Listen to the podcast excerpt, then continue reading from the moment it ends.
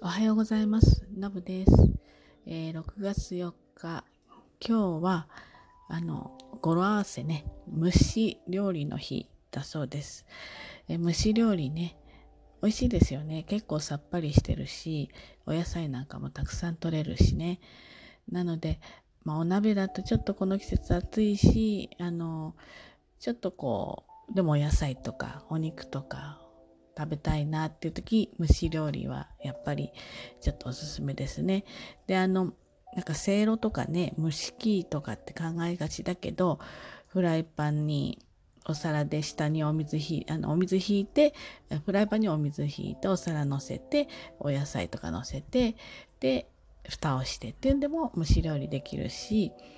あとはもうレンチンでもねあのできますのでね、えー割と手軽にうちはちっちゃいミニせいろがあって2段ぐらいになっててね、えーそんなのも使ったりします。で、まあ、食材によってね、まあ、いろんな料理って蒸し料理ももちろん炒めとか揚げるとかいろいろとあるのでその食材によって、えーこういうものが向いてますよっていうのがあるのでねそれを今日はお話ししたいなと思います。まずですね野菜はですねあの火が通りやすいかどうかによって決まるということで、えまあ、ほうれん草とか小松菜とか白菜とかねこういった火の通りやすい葉物野菜はやっぱり蒸すのが一番いいようですね。で、えーその次に揚げるとか焼くとか煮るとかこういう順番らしいんですけどなかなか葉物野菜って揚げないですからねやっぱり蒸したり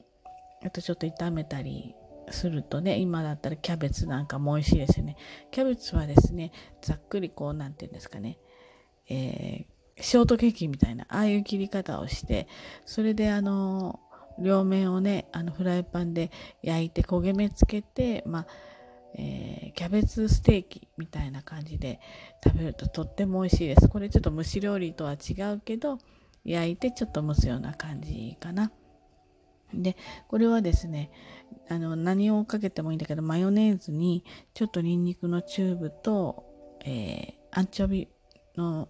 なんていうのとあのこうありますねドロッとしてるやつね。あれをちょっと入れたりしてそれをつけて食べるとすごく美味しいですのでね今春キャベツがね美味しいからやってみてください。ちょっと話ねずれちゃいました。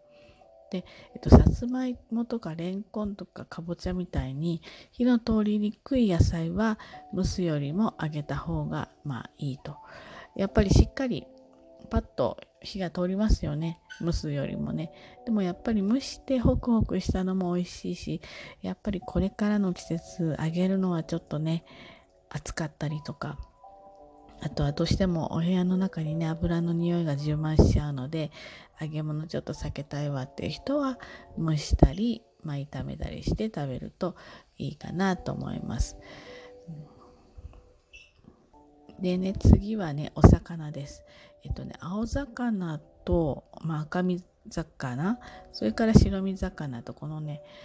えっと青魚と赤身そして白身魚とだとちょっとやっぱり調理法が少し、えーまあ剥くね調理法がちょっと違ってきます。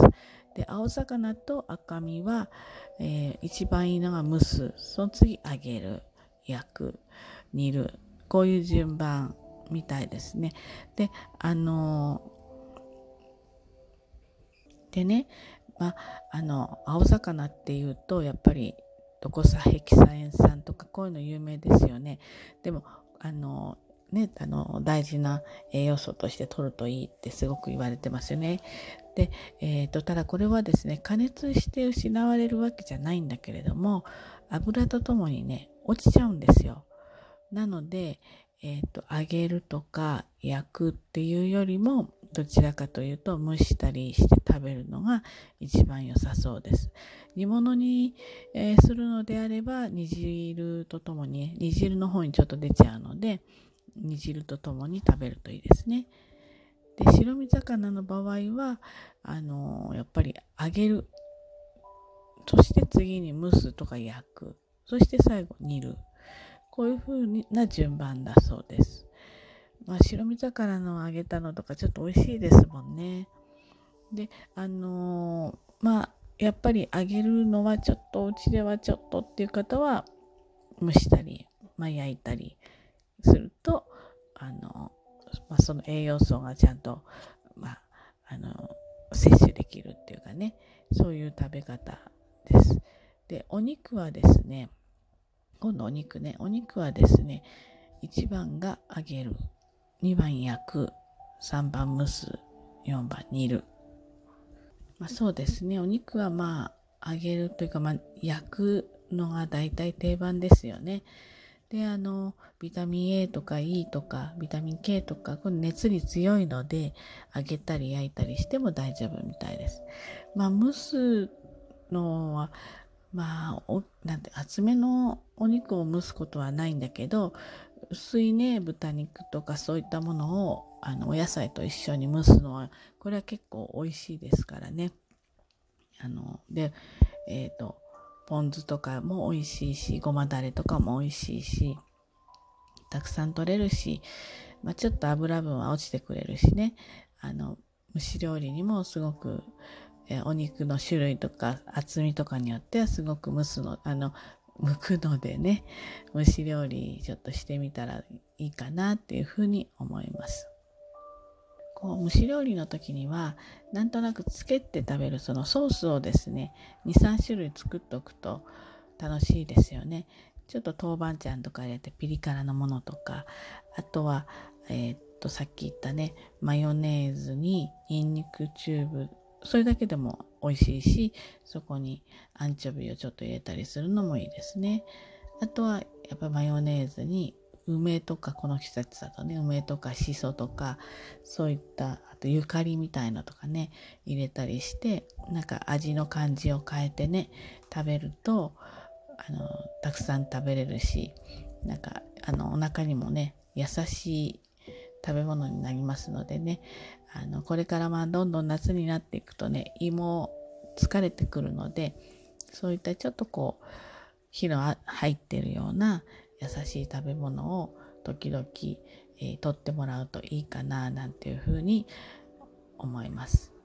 まあ、6月4日は蒸し料理の日ということでちょっと蒸し料理あとその材料によってどんな、まあ、蒸すことが向くのか、え、そうでもないのかそういったようなお話をしてみました。はい、ということでね今日も一日頑張ってまいりましょう。じゃあねバイバイ。